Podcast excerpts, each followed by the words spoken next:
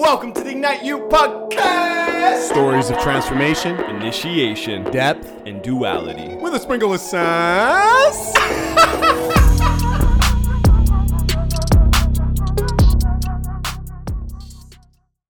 Yeah, in, brother. We're yeah, super yeah. excited to drop in with Mister James Silvas today. Mm-hmm. Yeah, can't wait to hear what you got to say, man. I've been following your work, been... brother from a distance for a while, and finally we get to meet in person and drop in and hear what you got to say. Cool. Mm-hmm. Awesome. Yeah, I'm looking forward to collaborating with you guys and producing some magic. Let's awesome. Do it. Yeah, and awesome. a, uh, a Vegas native. Vegas which native. Which is pretty amazing. One of those rare unicorns. I'm here. I'm true. holding it down, dude. I know. We were talking yeah. about this before, how this like this ever-growing city mm-hmm. is this place that is very new to Cam, and I've only been here for a couple days, but it's It's a powerful portal. Yeah. It seems to be like a really like potent hub for yes. people in this work and in this field. Like, do yeah. you notice you meet a lot of like-minded humans and people on the path?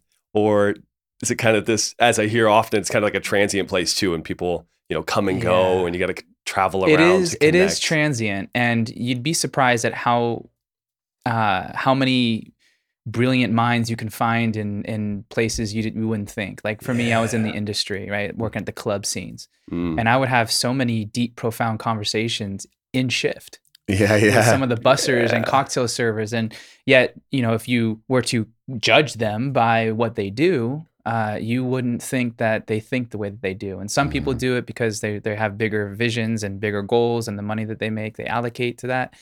Um, but yeah, man, this this is a, a beautiful city that, uh, like you said, is very extreme on both ends. And growing up here as a kid, temptation is literally right there. Every billboard, everything.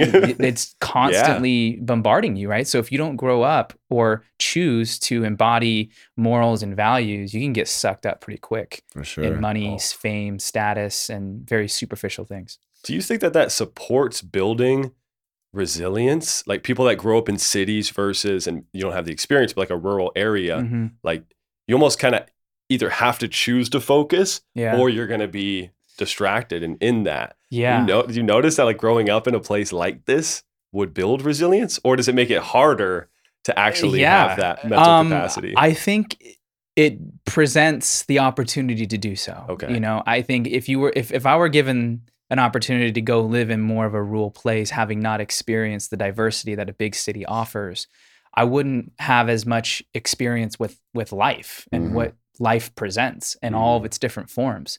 And so I like growing up in a city and then being able to visit rural yeah. because I can slow it down, but mm.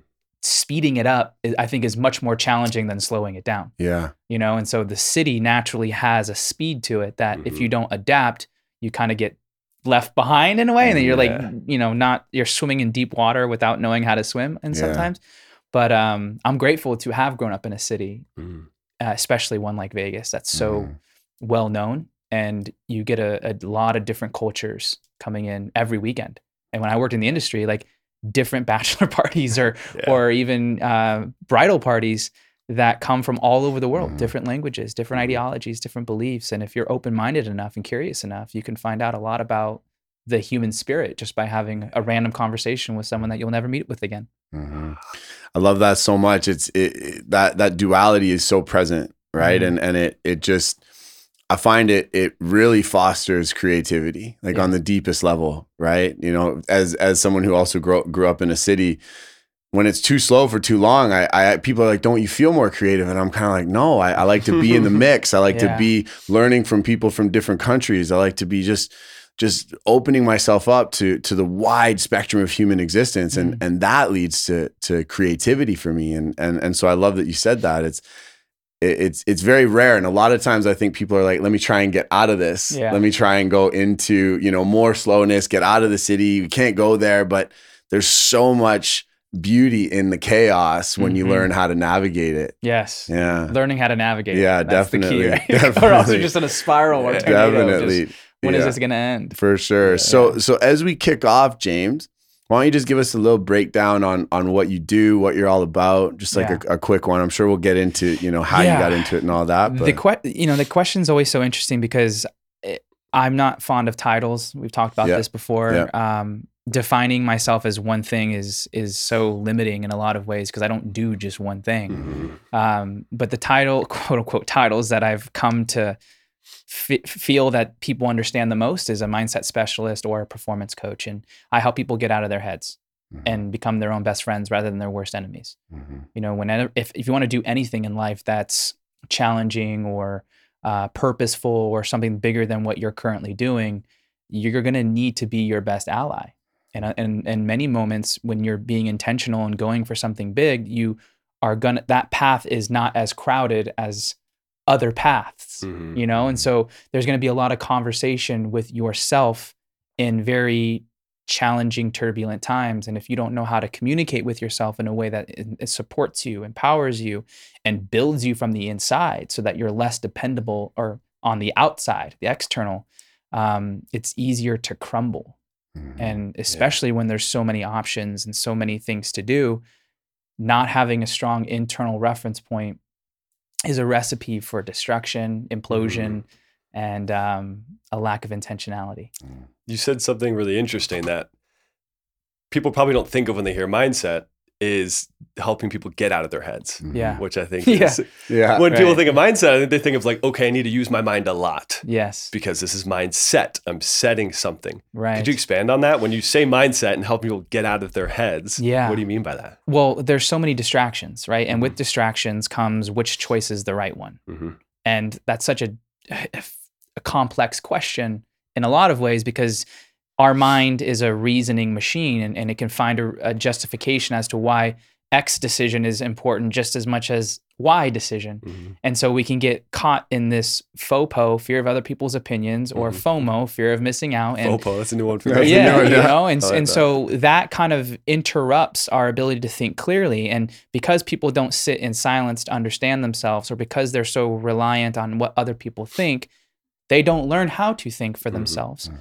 And so they get caught in this analysis paralysis mm. and they just spin their wheels and they get so exhausted from that that they just rely on someone's clear interpretation of what they think they should do. And then they go do that. But th- but it's not built from their own mm.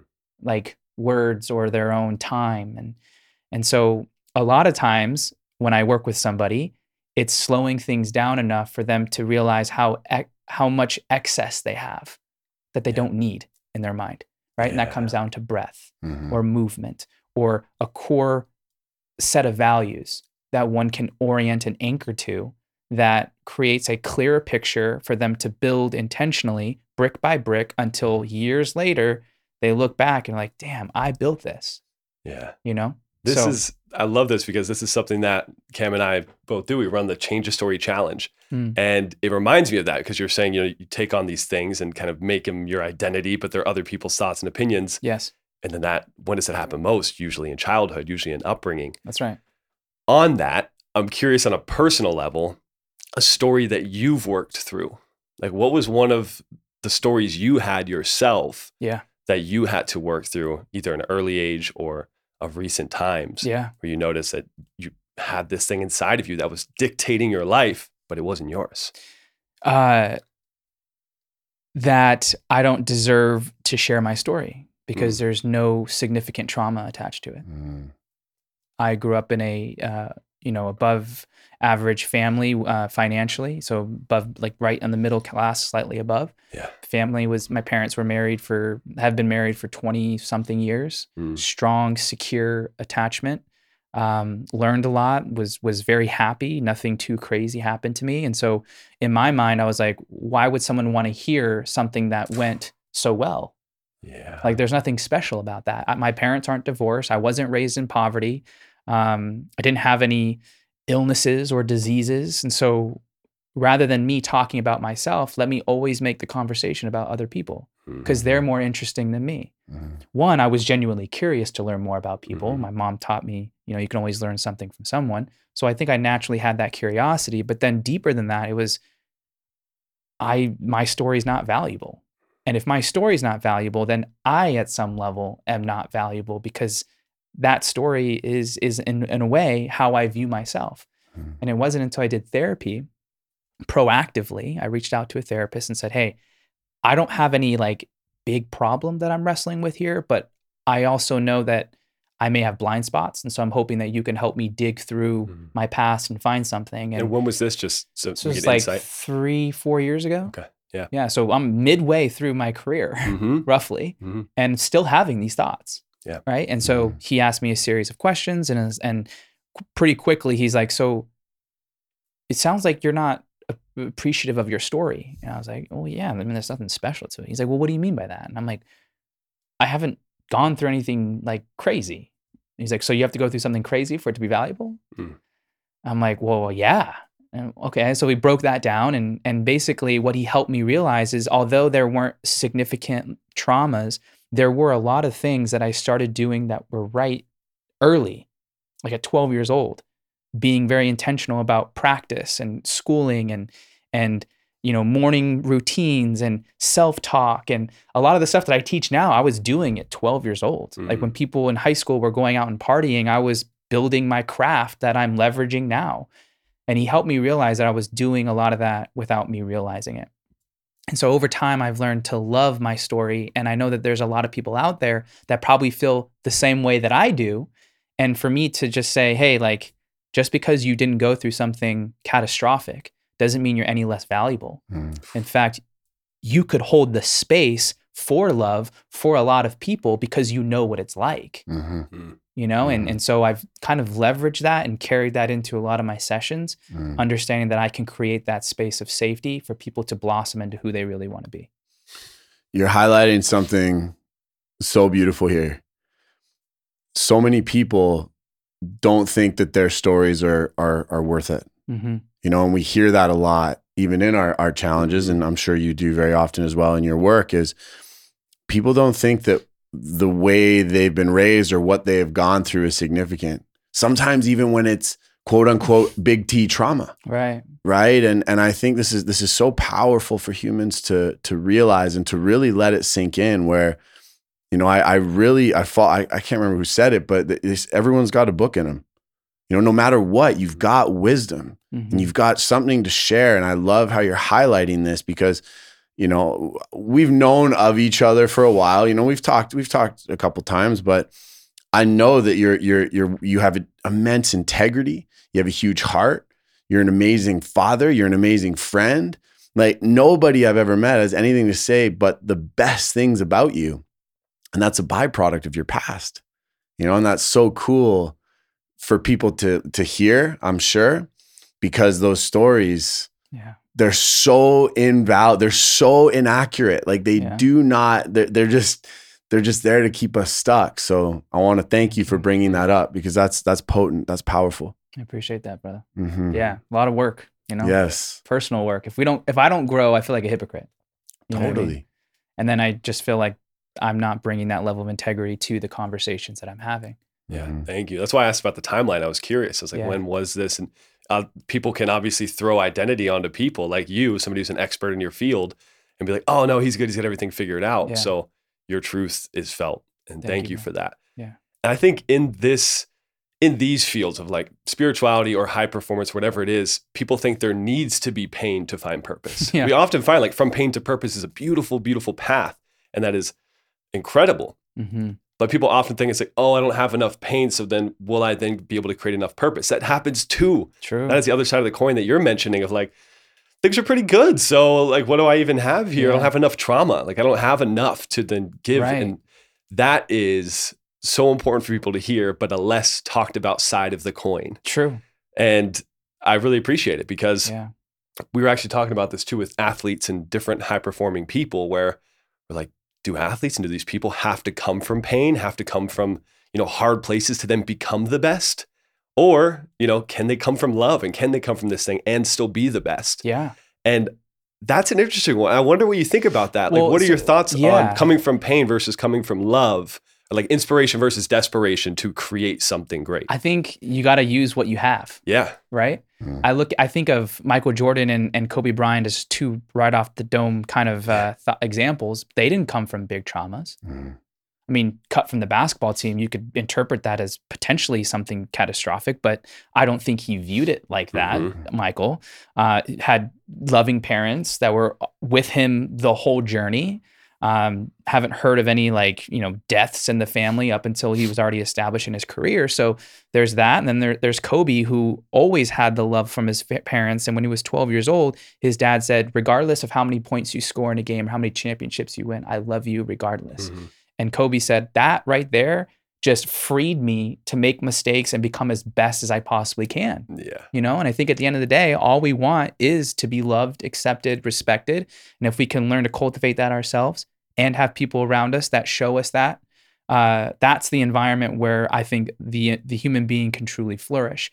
From my point of view, with my story, I had to tap into something super meaningful. Mm. It wasn't pain, it was all service-based. Mm-hmm. And maybe there was a tinge of people-pleasing in it, but I've worked on myself enough to know when I'm operating in that versus when I'm operating in true, like, I want you to be your best. And when I'm always in that, it's like the flow happens. Yeah. You know, it's like you're dancing with the unknown with someone else who's also equally bought in, and together you're co-creating the next moment and creating what is, what's supposed to be in that moment. Yeah. Mm-hmm. So I don't think you need pain, but I think you have to identify where you're coming from. Mm-hmm. If you have pain, use that until there's a transition where those that's no longer required. And if you don't come from pain, that's also fine. Leverage that and be that safe space or that loving personality or that that goodness to other people. So a different way to form that question I'm curious about is, do you feel you can push yourself as hard from love as you can from fear? Mm.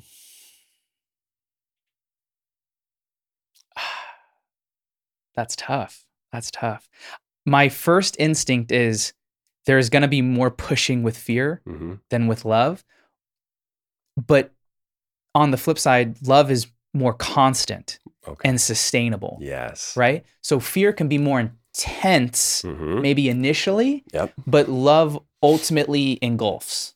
Mm-hmm. I think of love as like a black hole in a lot of ways. It like the gravitational pull that comes from it just transforms everything that comes through it, mm-hmm. you know? And so,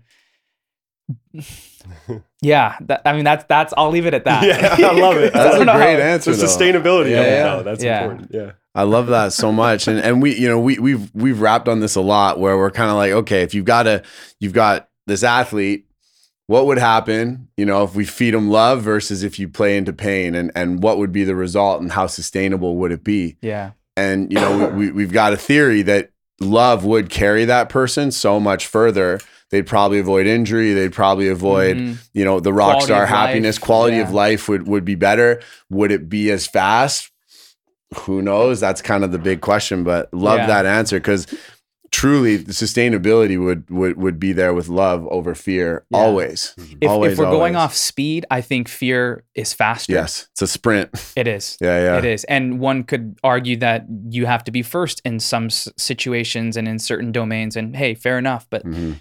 it dep- what game are you playing, mm-hmm. right? Are you playing a finite game where you know you're you're kind of in, in a fixed time frame and you're trying to win at that thing, or are you playing a longer game, more infinite game, where it's not so much about winning as much it is about playing. Mm. Playing is the true yeah. reward. If that's the play, then love, no doubt, wins. Mm. Can you go into that for a second? The because it's like the Simon Sinek kind yep. of style mm-hmm. of like finite versus infinite games. Can you just expand on like yeah. what a finite, what an infinite yeah, game so is? Yeah, so a finite game, basically, let's look at sports. Sports are great examples of finite games. You set a certain set of time, uh, a certain set of players that everybody knows about, and the whole point is to win or lose.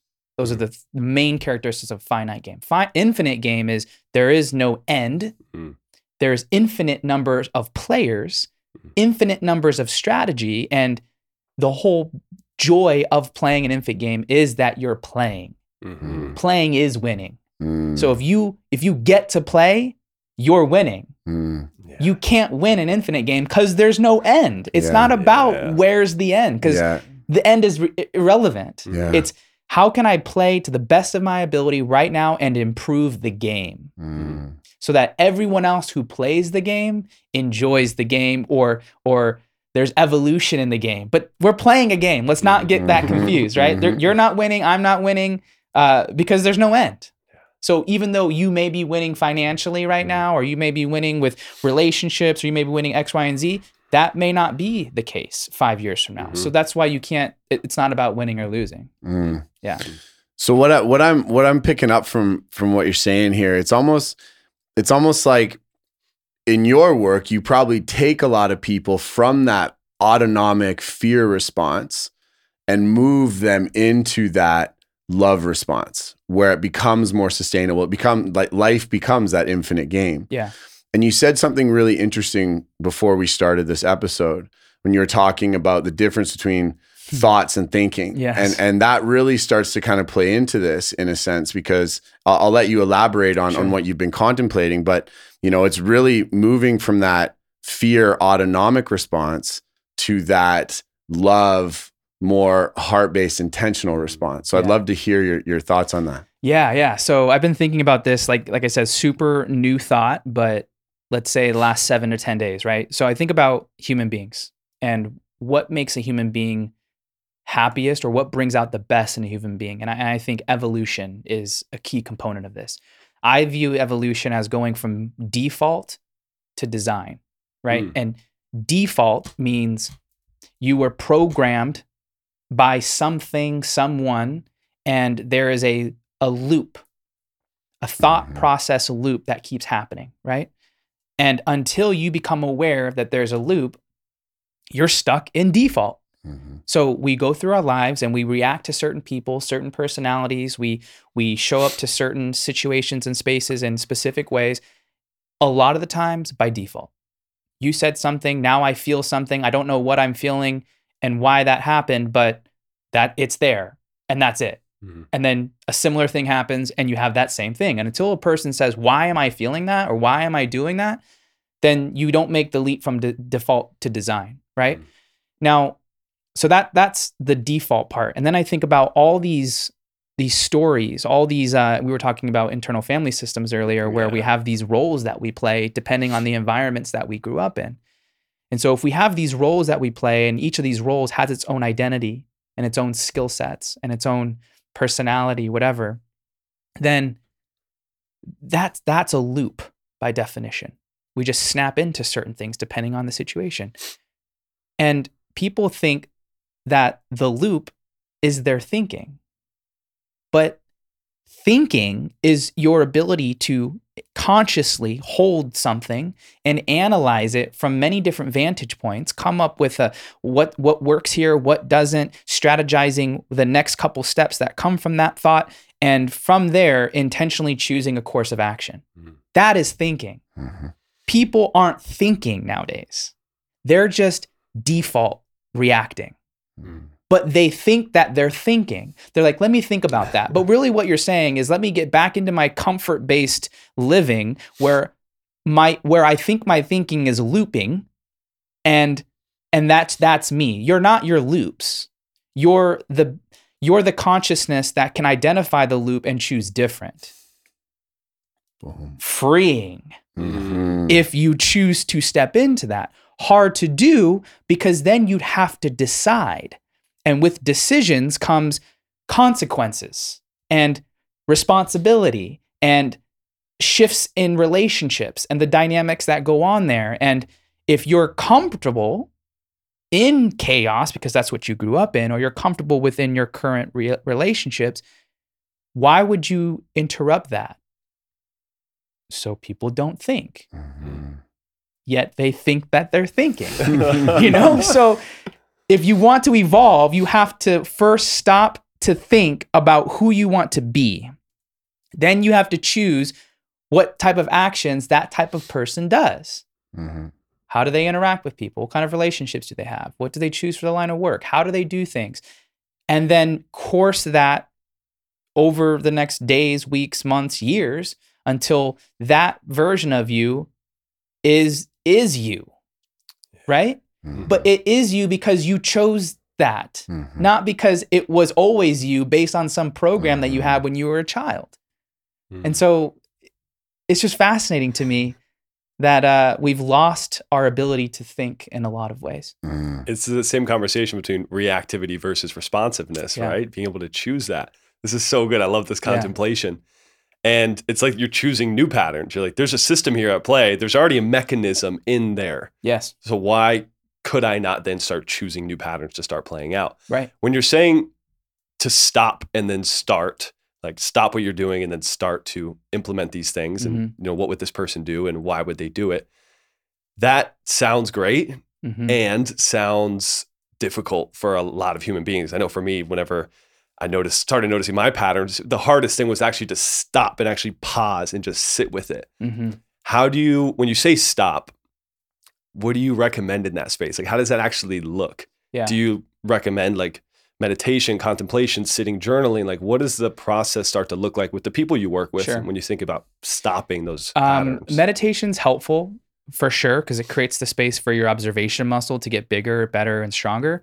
But I find that either a conversation with a trusted like professional, whether that's yeah. therapy or a coach, or journaling to be the most effective. Mm-hmm. Journaling, because you get to see it. Mm. And anytime you see something, it just brings another level of tangibility that nothing else can. And our thoughts are invisible. You know, part of the work that I do is making the invisible visible, which is really, really hard to do. Mm-hmm. Like, yeah. we're talking about, in essence, nothing physical. yeah. yeah. Right? But that invisible affects the visible. Mm-hmm. Everything in it. Yeah. Everything. So mm-hmm. I have to know enough about the individual and enough about psychology to bring the awareness of the invisible to the visible. Mm-hmm. So part of the stopping is the recognizing that you're having a thought that you don't want that is producing a result that you don't want. S- pause, see that. Once you see that, document that, mm-hmm. write that down. Mm-hmm. Once you have it written down, now you can begin contemplating on where that came from, why it's there, what you want to be different, the consequences of that behavior, also the pros of that behavior, because a lot of times people don't want to change behavior because they feel like if they do, they're not safe. Well, it's not until you sit with these parts of you and and say, hey, you know, this is a six-year-old response to a thirty-five-year-old situation. Mm. This is no longer effective. It served you at one point. Let's mm-hmm. honor that. Let's find gratitude for that. Mm-hmm. And let's also recognize that the way you want your life to be can't happen running off this software. So then we have to upgrade it, right? Yeah. But we can't have that conversation until you've identified what needs to be upgraded. Mm-hmm. So the stopping is the up is the recognition and the the desire for something different, mapped out with consequences and and a series of action steps. Mm-hmm. So good. So, making the unconscious conscious. Dude. I like that. Tough yeah. work. And journal some of the hardest, it's, man. Right? Not and, an instant. Yeah. And yeah. journal, isn't it fascinating how powerful pen to paper is? Mm-hmm. Like, so many people are like, what's the system? What's the course? What's it's like, just write down your thoughts and contemplate them. Oh, it's yeah. too hard. If you think right? it's, it's if hard. You think about some of the greatest thinkers, what do they do? Right. Yeah. Truly. That's it. I mean, Socrates, I don't think he I there's no writings that Socrates has. So that might be the only exception, but I find it really hard to believe that he didn't write anything down. Yeah. Maybe he was just in constant dialogue that it was just repetition over time, mm-hmm. but outside of him, the most b- brilliant writers, politicians, uh, you know, leaders of their, their cities, their countries, wrote things down. Mm-hmm. We write things down and we're great. Yeah. So, that's it, that's it. You know? Dude, I'm curious. A little, a little. So humble, dude. So humble, and the, the most hum- humble. Just the most humble. Right, crazy. Right. But a little pivot here that I'm curious about, because we have lots of people. Like I keep mentioning the spiritual space, but yeah. when it comes to these mechanisms of of the mind, mm-hmm. how do you differentiate intuition with these stories and these patterns that are coming up? And what are your thoughts on what intuition even is? Yeah. I mean, I do believe in intuition. I do believe that we get these nudges from time to time. And, and from my experience, they're more on the subtle side than the loud side. Mm-hmm. So if you're constantly distracted and you don't t- create time to slow down or to pause or to relax, you're not really going to hear them. Um, so, so there's a, there's a intentionality of, of preparing yourself to hear what it is that might come up. So mm-hmm. that's first step. Then there's a consistency with the message, right? And you may, I have experienced multiple times in my life where I heard a message, like a gut instinct, and I was like, nah, disregarded it. Mm-hmm. And then went through with that action. And then I was like, well, that didn't work out. And then I, in reflection, I remember that little voice. And I was like, mm. okay, noted. Same similar situation, chose not to go against the gut. I went to against the gut again, mm. made a mistake. I'm like, okay, that's two times where I had that initial feeling but didn't honor it. Third time, got the nudge. Okay, let me go with that. As soon as I said go with that, it's like it's like a uh, a calmness came through all the future decisions because it was in alignment with, I think intuition is like, it's always calling you to your highest, most, it's like your truth, mm-hmm. right? And if, if you tell the truth, you're operating at your best. Mm-hmm. If you're not telling the truth, you're more closer to a lie, and a lie is a false reality for you. Mm-hmm. And if you're living in a false reality, you're never gonna be your best. Mm-hmm. So if you tell the truth and you're at your best, then any situation that comes from that is what's best for you. Mm-hmm. And if you're at your best and what's happening is best for you, that's the best case scenario, mm-hmm. right? Yeah. So so why wouldn't you want that best case scenario? People would, hopefully would say, oh, I want that, but then there's a whole bunch of fear and emotions and blockages that we probably would need to talk about, but that's the essence, right? Mm-hmm. The intuition is the truth. Mm-hmm. And there's always a consistency with that truth. You just have to feel it, document it, and consult it when you have really important decisions to make in your life, mm-hmm. which that can happen daily for some people. Mm-hmm. But um, that would, that's been my process. Mm. Like, for example, I'll give you one quick one. Um, I wanted to do something super challenging for me to grow. And I, and I find that the physical challenges always help me with my mental challenges. So I chose to do sixty-one miles in twenty-four hours walking around Las Vegas. This was in two thousand eighteen.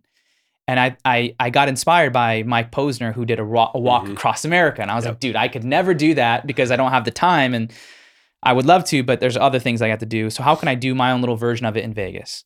So then I started mapping out courses and I'm like, boom, around the city, sixty-one miles, totally can do that. The moment I mapped it out, I got this rush of like, yes, do it. I didn't know how, I've never done anything like that. And I was like, okay. So I went over to my wife and I'm like, babe, I'm gonna walk sixty-one miles across Las Vegas in two months. And she goes, what? Okay, okay, do what you got to do. And I, I didn't tell her to get her approval. I told her, I'm going to do this. Yeah. And it was the first, I could say the first decision that was that clear. Mm. Well, I just knew, just knew. There's no second guessing. Mm. I don't care how challenging it is. I'm going to do it. And then because I did it, I raised a whole bunch of money for charity. I got twenty-eight people that came in from different states and who were around Las Vegas that did it with me. And that was a very good, and I knew how that felt. So that that comes like my my filter for mm. where's that truth coming from. It's got to feel like this. Yeah. So now every decision I make, I'm like, let me close my eyes real quick. How's that feel? Feels right. Feels expansive. Feels aligned. M- hits all my values. Let's go with that.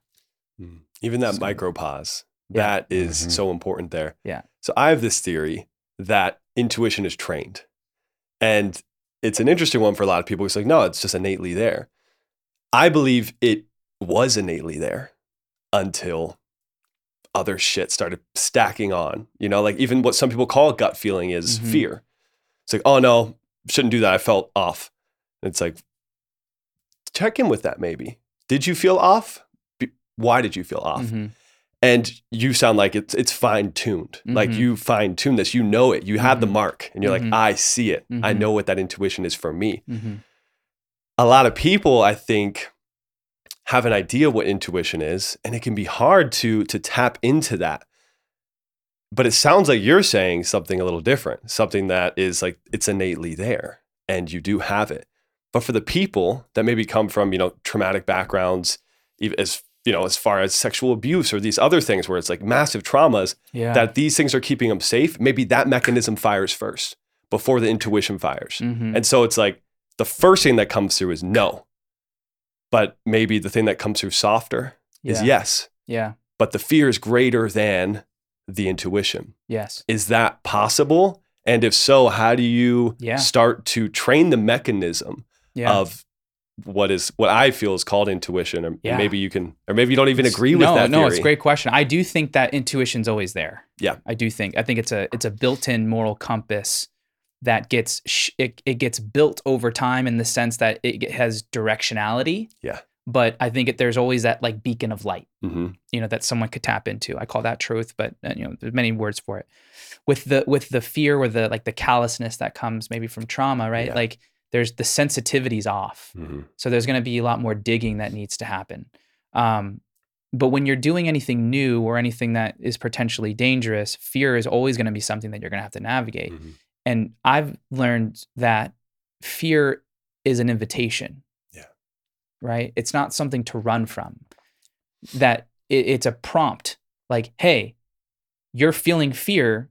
Let's look at this. Let's befriend this, because there's wisdom there that will catapult your awareness to a level that will help you be bigger than the fear. Mm-hmm. But when you run from it, because some people have some really valid reasons for doing so, mm-hmm. then that fear rules every decision in your life. And so when that happens, you live more in your comfort, you live more in security, you make decisions that aren't as expansive, and you as a human being don't, um, you're not able to blossom as much as you potentially could. Settle. Yeah. Yeah, because it's restrictive. Fear mm-hmm. is restrictive. Mm-hmm. It's not expansive. Yeah. Um, and so it's all for good reason. It's all for self-protection. But do you need protection? Mm-hmm. This is this this brings up the topic of resilience for me, mm-hmm.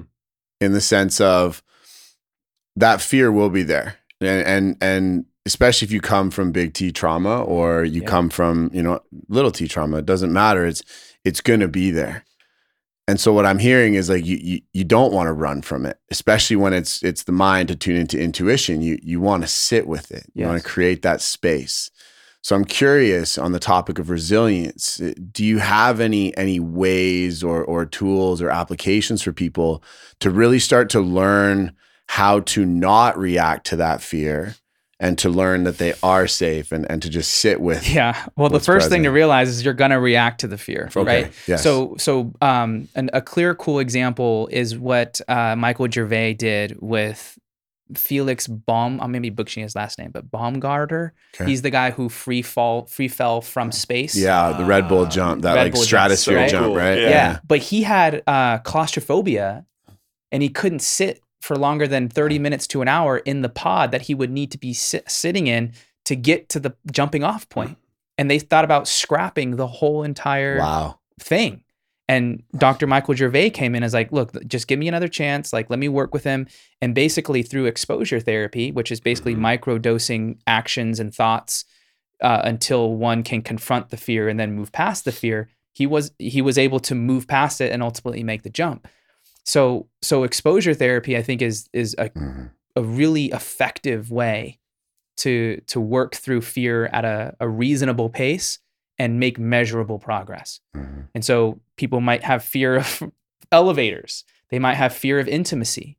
They might have fear of starting their own business. Whatever the fear is, mm-hmm. what are the micro steps that you can begin taking to ro- loosen the grip that fear has on your life so that you're not controlled by it? Mm-hmm. In a lot of ways, I don't, in a lot of ways, fear won't go away. But in certain situations, like him, Felix, jumping from space, fear needed to be extinguished. And up until recently, I didn't think that that was possible. Mm. But having listened to some of the greats, which I would consider Doctor Michael Gervais to be one of the greats, he's like, that is definitely possible. You can get to a point where you have so much proof uh, mm-hmm. that there is no doubts. There's not even faith. Mm-hmm. There's just belief. Mm-hmm. Like so knowing. Just knowing. Yeah. And Yeah. yeah, and that, that reminds me of mountaineering. You know, I they they have this thing called pucker factor, mm. right? And it's like when you get closer to an edge or you get more exposure, your whole root, your perineum, everything just tightens up, right? Tight you ass. Feel that. It's tight ass, exactly, pucker factor, right? So, but the more you climb yeah, and the more you walk that ledge, the more you trust your gear, the more you use it, the more exposure you get to heights. Yes. The less they affect you, and you see it. And if I stop climbing for two years, my resilience to that height mm-hmm. goes away. So I have to, when I keep climbing, that that just isn't there. I'm yes. I'm calm. I'm collected. Yes. I'm fine. But when I stop putting myself there, it, it can kind of creep back. It's like the body's natural reaction. Yeah, that's the exposure, mm-hmm, right? Exactly, like, yeah. That's why one of the biggest remedies that I think people can do is just do one thing, do one hard thing every yeah. day. Yeah, mm-hmm. yeah. To keep the resilience muscle yes, strong. Exactly. Otherwise, if you're constantly seeking pleasure or even happiness or security, you're not flexing. Mm-hmm. You're not having to keep the sword sharp, mm-hmm. right? So what happens when uh, something foreign comes your way? You get knocked down and and potentially even forced down yes. to the point where you don't have the awareness, the skill set, or even the belief to maneuver that effectively. Mm-hmm. And I think people are losing that with their thinking. Yeah. They're not sharpening the sword every day by being intentional with what they do, who they want to be, who they surround themselves with, that they're dulling. And when when you dull, you start to question, you second guess yourself. And when that happens, who do you believe? You believe the person who you think is more certain, even if they're not telling the truth. yeah. And so then you become reliant on someone else's thinking, not your own. And there's always this internal conflict because something in you is being like, you should think like this, but you're like, I know, but this person seems really sure. So let me just outsource that to them so I don't have to go with the responsibility that it takes to think. And then they, they get mad when things don't go their way.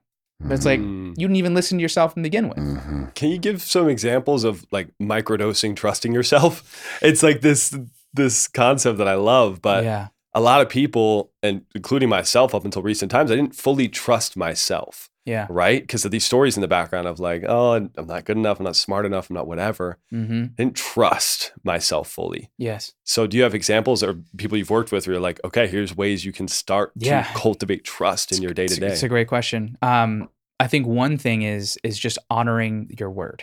Yeah. I'm going to wake up tomorrow at seven o'clock. Alarm goes off. I get up. I'm going to eat lunch at twelve. I'm going to call my mom at four. I'm going to pick up my kids at two thirty, and get used to what you say and what you do matching. Mm. That's integrity. Over time, you can have proof that I am, I am what I say I am. That's a small, easy thing to do. Trust on the other side is, you know, a lot of people have evidence that when they make decisions, things don't work out for mm-hmm. them. And so that's where the lack of trust can come from. But I'm also willing to bet that at some time in your life, you also made a decision and things went right. That not every decision you've made has been wrong. Mm-hmm. So we need to comb through the weeds to find the little seed of the strawberry fruit yeah. and realize like, there's a kernel here. What happened here? What were you mm-hmm. doing here? And and deconstruct the, the decision framework that happened in that moment, and maybe even replicate it for future decisions. That's another way. Values. Always talk about it. Essential. Mm-hmm. If your if your life is centered around a certain number of principles, and you start choosing from those principles, there's there's a foundation there that you can learn to rely on. Um, and so, a mixture of those three, one of those three, I think, are great, easy things to do that over time can yield a very strong belief in oneself. These are really powerful, and I want to highlight one of them, and I have a curiosity about it. You know, when you set, like, you want to listen to your word, but your pattern has been like, oh, I say I want to get up at this time, but I always fucking hit the alarm clock or always sleep in or yada, mm-hmm. yada. I say I'm going to do it and I don't. And mm-hmm. I'm a person that doesn't listen to my word. Like, okay, I hear this. Mm-hmm. I want to listen to my word. Then they miss the mark. Mm-hmm. How do they then start wanting to start cultivating that trust, even if they continue to miss the mark? Yeah. What do you do in that place? Well, I think this is where compassion yeah. will probably come in, right? Mm-hmm. And and maybe even forgiveness mm-hmm. and and a, a self-acceptance of of oneself. Usually people beat themselves up because they don't do the thing that they think they should do. And because they've had so many examples of them not doing what they think they mm-hmm. should do, they they compound the beating up, right? And they're just so beat down that uh, there's really no energy to keep going, right? So that that's that's really tough, and and, and in order to combat that, s- compassion for self needs to enter the picture. Mm-hmm. And compassion is basically having empathy for yourself while af- while also having a motivation to want to correct it. That's mm-hmm. what compassion is. There's two components: empathy, and action. Um, and it's interesting because compassion lights up the reward centers in the brain, mm-hmm. whereas empathy lights up the pain receptors mm-hmm. in the brain, which I thought was really fascinating. And so if we have the reward circuits working for us with compassion, and we learn to have compassion over ourselves in that we're rewarding the effort, not the outcome, that's where I think we can get ourselves out of the hole. Mm. A lot of times we judge ourselves by outcomes, not by processes. Yes. And outcomes can take so long to happen that we can go months without giving ourselves a breadcrumb. But the process of effort is, if not more important than the outcome, my opinion. So it's like, what action have you taken? What conversations have you had? What things have you identified? Um, what steps are you doing? Let's focus on rewarding yourself for those. Mm-hmm. And as we begin to get the dopamine going over the action, not the outcome, it it can tr- it can have a snowball effect into something bigger. Mm. So I think that that would be a good place to start, is say, hey, everyone has their own speed. Everyone's working at their own p- pace. What am I doing? Let's look at my actions. Okay. I have a lot of actions that I know I'm not doing right. Cool. We already recognize that. What am I doing right? Mm-hmm. I reached out for help. Great. I stopped eating processed foods. Awesome. I went for a walk today. Cool. I uh, made my bed. Beautiful. You know, like mm-hmm. start small, mm-hmm. but acknowledge the effort that went into those small things being done right. Because mm-hmm. mm-hmm. boom, that over time compounds. Mm-hmm. So yeah, that's, that would be my answer to your yeah. question. Yeah, I love that so much. And and Osho talks about this in, in, in relation to emotional intelligence, where he talks about the elephant. And he says there's three stages to emotional intelligence. The first is you see the tail of the elephant leaving the room, the, oh shit, I did the thing. You see the elephant in the room, you're like, I'm doing the thing. Yeah. And then you see the head of the elephant, which is which is the third level. And you're like, ah, ah, ah, here mm. it comes. Mm. But you celebrate every moment that you start seeing a bit more of that elephant love across that. The whole spectrum. And I love that so much, because with a lot of these intangibles, it can be really hard, right? If someone's working on, I don't want to be reactive to my spouse, and then they're like, fuck, I did it again. I did it again. But it's like, but maybe you were a few more seconds aware. Mm-hmm. Maybe you maybe you were aware that you were doing the thing, but you still took action. Mm-hmm. That's okay. Let's celebrate that. Let's really pinpoint that. That's amazing, yes. right? And and as that awareness develops, like you're saying, that's that's the win. Yeah. And it can be a micro element of the elephant, yeah. but that's the win. Right. You know, so True. I I love that so much. How do you use a physical representation of these things? You know, I, I always think about, you know, a lot of these, like, like you're saying, these, these, these, you mental know, constructs. More mental yeah. constructs are, they're, they're air, they're more kind of, yeah, they're not tangible. How do you see kind of the physical aspect come into the mix? Like cold contrasting, things that are physically uncomfortable mm-hmm. to help people, you know, see this. Do you use any of that in your work, and, and how does it flow? Yeah. Um, fitness is definitely one. Not necessarily appearance, but like doing physically hard things. That's mm-hmm. why I do like the sixty-one miles or seventy-eight miles. Yeah. That that really puts me in a space of seeing myself in different ways. Um, um, the types of conversations that people have with people, I mm-hmm. think, is another concrete yes. metric. Mm. How many uncomfortable conversations are you having with the people closest to you? Mm-hmm. Pinnacle of like yeah. emotional yeah. intelligence yeah. and resilience, right?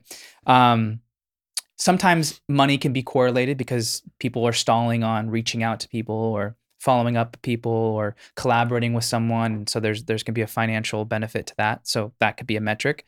Um, and then just the heaviness in someone's body, mm-hmm. you know, like it, the moment someone says something to me that they've never said to anybody else, and the lightness that they talk about after that. Yeah. That's huge. Mm. And although that's that's still invisible in a lot of ways, it could be felt, felt physically. Yeah, you know definitely. What I mean? So th- there's there's that element um, to it. So I think that those are probably the four main, well, sleep would be another one. What you eat, kind of like, yeah. Those would probably be the main metrics that I mm. look at mm. physically. Yeah. How how often are you exercising? Are there are they hard exercises? What are you eating? How often are you sleeping? How many conversations are you having? Um, and then how, like percentage wise, the actions that you want to do, how many, what percentage of, of those are you doing? Mm-hmm. And are you happy with those? Cool. Mm-hmm. So like, typically I'm asking questions around those if someone has a block. Um, then there's the mental and emotional block around why people aren't doing their actions. And that can come from the trauma, that can come from the loops mm-hmm. that people don't realize are there. And it's not till you double click on those that people are like, oh shit, I'm not going after that, because if I do, then I have to let go of all the other people in my life. Mm-hmm. It's like, well, not necessarily. I mean, it's going to change, sure. But now that we've identified that there's a fear that was holding you back from making that decision, let's analyze the fear, let's sit with this, let's heal that, so that you can go do what you want to do. And so um, those are the things that I'm scanning for in a conversation. Yeah, I love it, yeah. love it. This is, it brings up the the concept that I constantly hear, which is like people are not afraid of the worst case scenario, they're afraid of who they could become or their potential. Mm-hmm. Do you believe in that? And why do you think that that's the case? I know you just kind of hinted at it with like, mm-hmm. if I do that, I have to let go of those people. But why, like, why would people be afraid of what's possible for them and the power that they actually hold within themselves? Yeah. Um, well, it's, it's multi-layered. Mm-hmm. So why would someone be scared of their potential? Because you would have to take full responsibility of your life. Mm-hmm. And if you take full responsibility, there's no one you can blame. Mm-hmm. So it's all on you. You make a choice and it works, great. Make a choice, doesn't work, that's on you. Mm-hmm. People don't like that. They want to have reasons for why it didn't work out the way that they think it should. I think that's one layer. They also don't want to be let down. If I go and I do this and that's possible, that sounds great, but I've been let down before. And so I don't want to do all this work and then have it not work out. So mm-hmm. let me just not do it at all mm-hmm. and just talk about it. And I'll just stay a dreamer. I can entertain myself by talking through it and making it seem all glamorous. Yeah. But then when I analyze my actions, I'm not doing anything. Mm-hmm. I've definitely caught myself in that stage at certain times. Mm-hmm. Um, and then there's the relational aspect between uh, parents, loved ones, friends, colleagues, and what those people will think if that person decides to act on what their intention or intuition is or their desire is. And I think there's different degrees and, and percentages mm-hmm. of those big pulls, but those are the main ones. Mm. Fear of rejection being the center of a lot of that. Mm-hmm. And how do how James, do you see identity playing into this? Because I think that's a that's a really important one. It's it's hard to avoid talking about the ego when we talk about mindset, right? Yeah. And and I I've I've found in the past a lot of people that they they know all of these things. Mm-hmm. Yet it's conflicting with who they think they are, and, yes. and they identify with the trauma, they identify with the story. Yeah. How do you how do you suggest someone start looking at moving through that or or embracing this mm-hmm. death of self?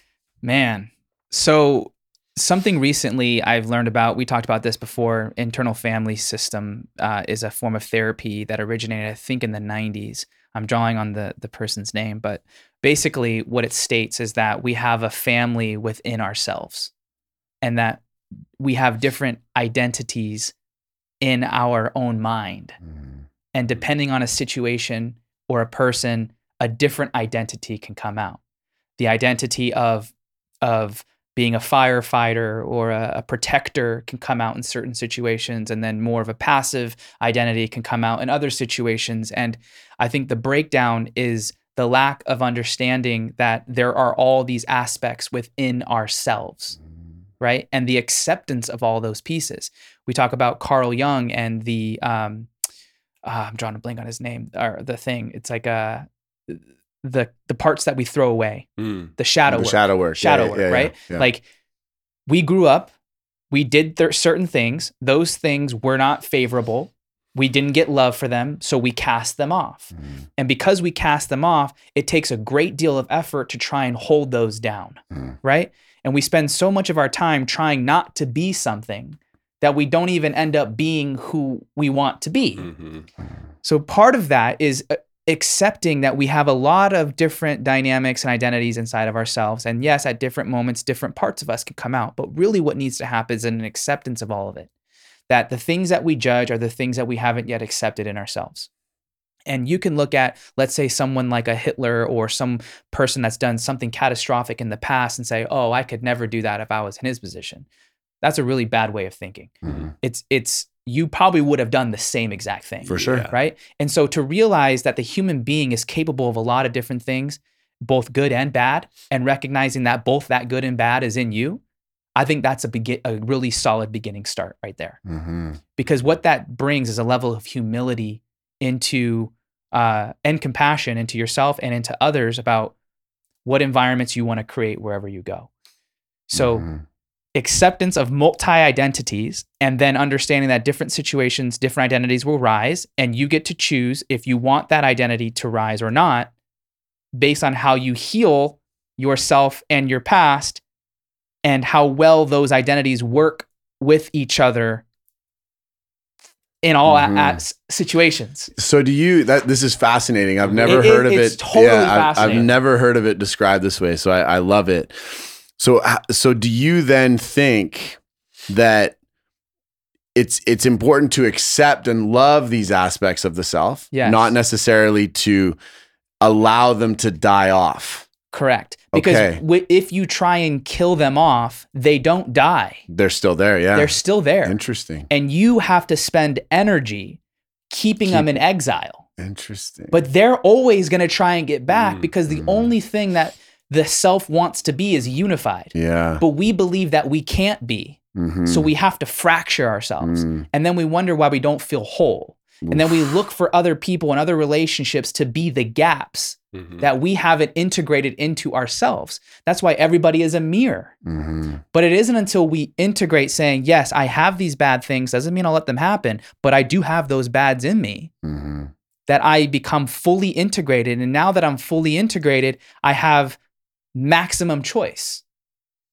Yeah. Right? Interesting. Yeah. And th- this is why Carl Jung was always like, befriend the shadow. Yes. He was like, you learn it, mm-hmm. love it, like like work with it. Correct. Don't don't get rid of it, like d- draw it, write from it, communicate with it. He was always about yes. almost befriending your yes. shadow. Yes. And every that. part of ourselves really comes down to protection. Even if something so aggressive as harming someone is a form of protection. If I don't harm them, they're going to harm me.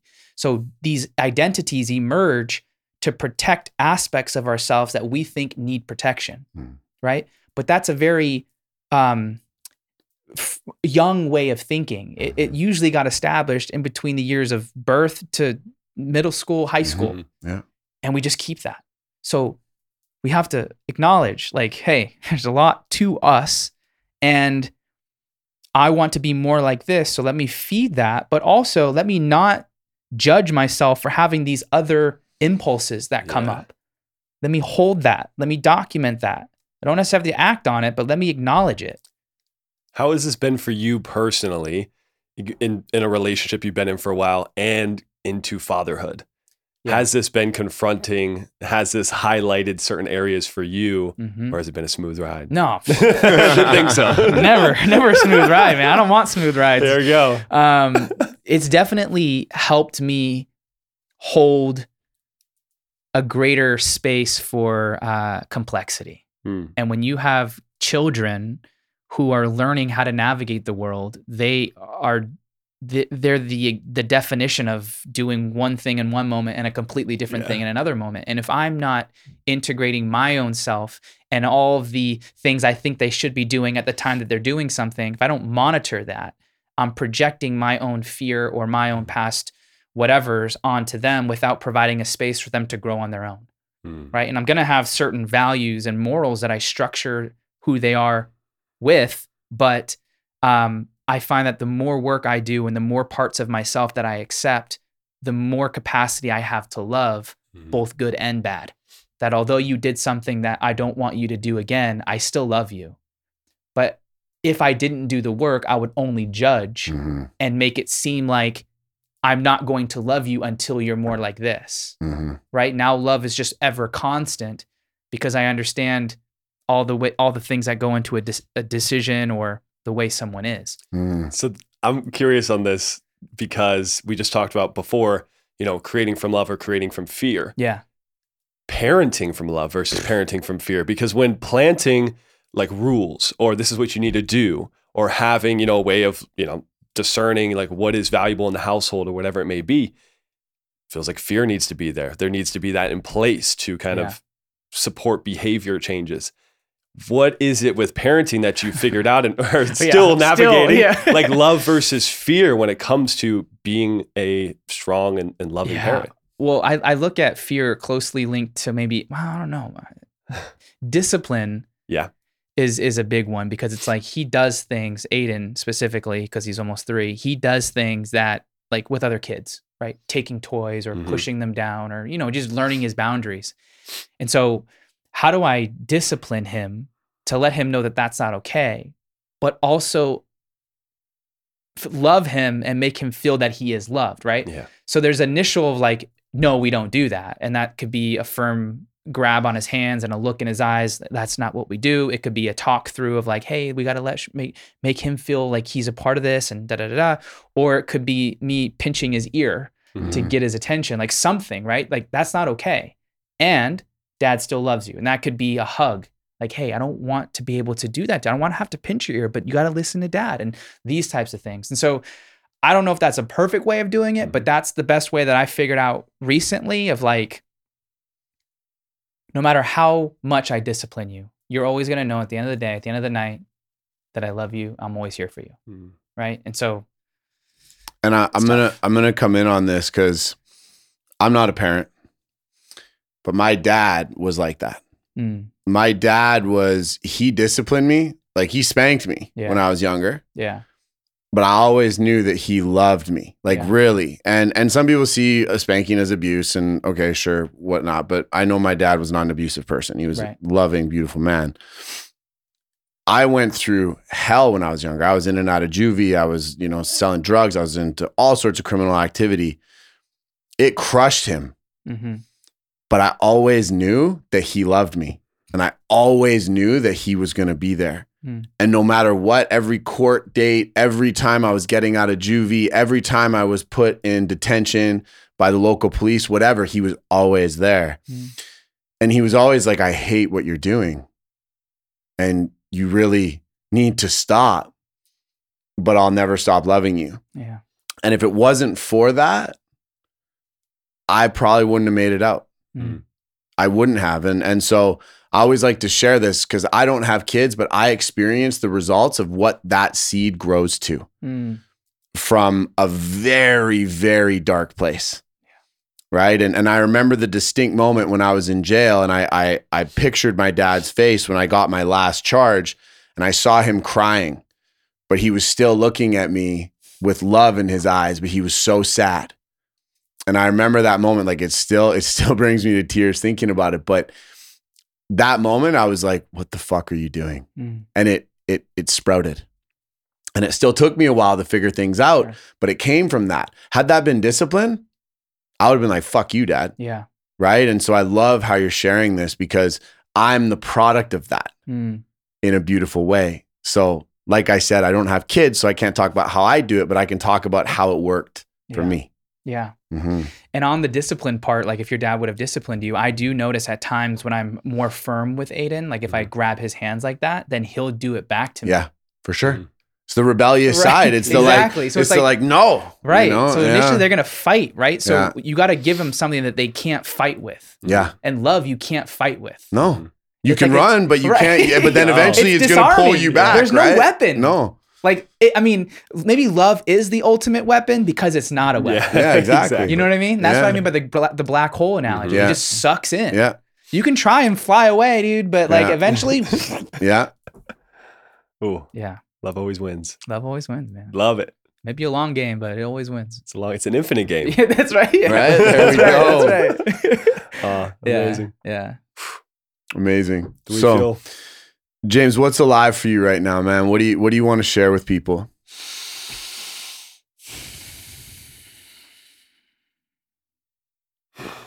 I think a lot of people think that because I'm in the work the the field that I'm in that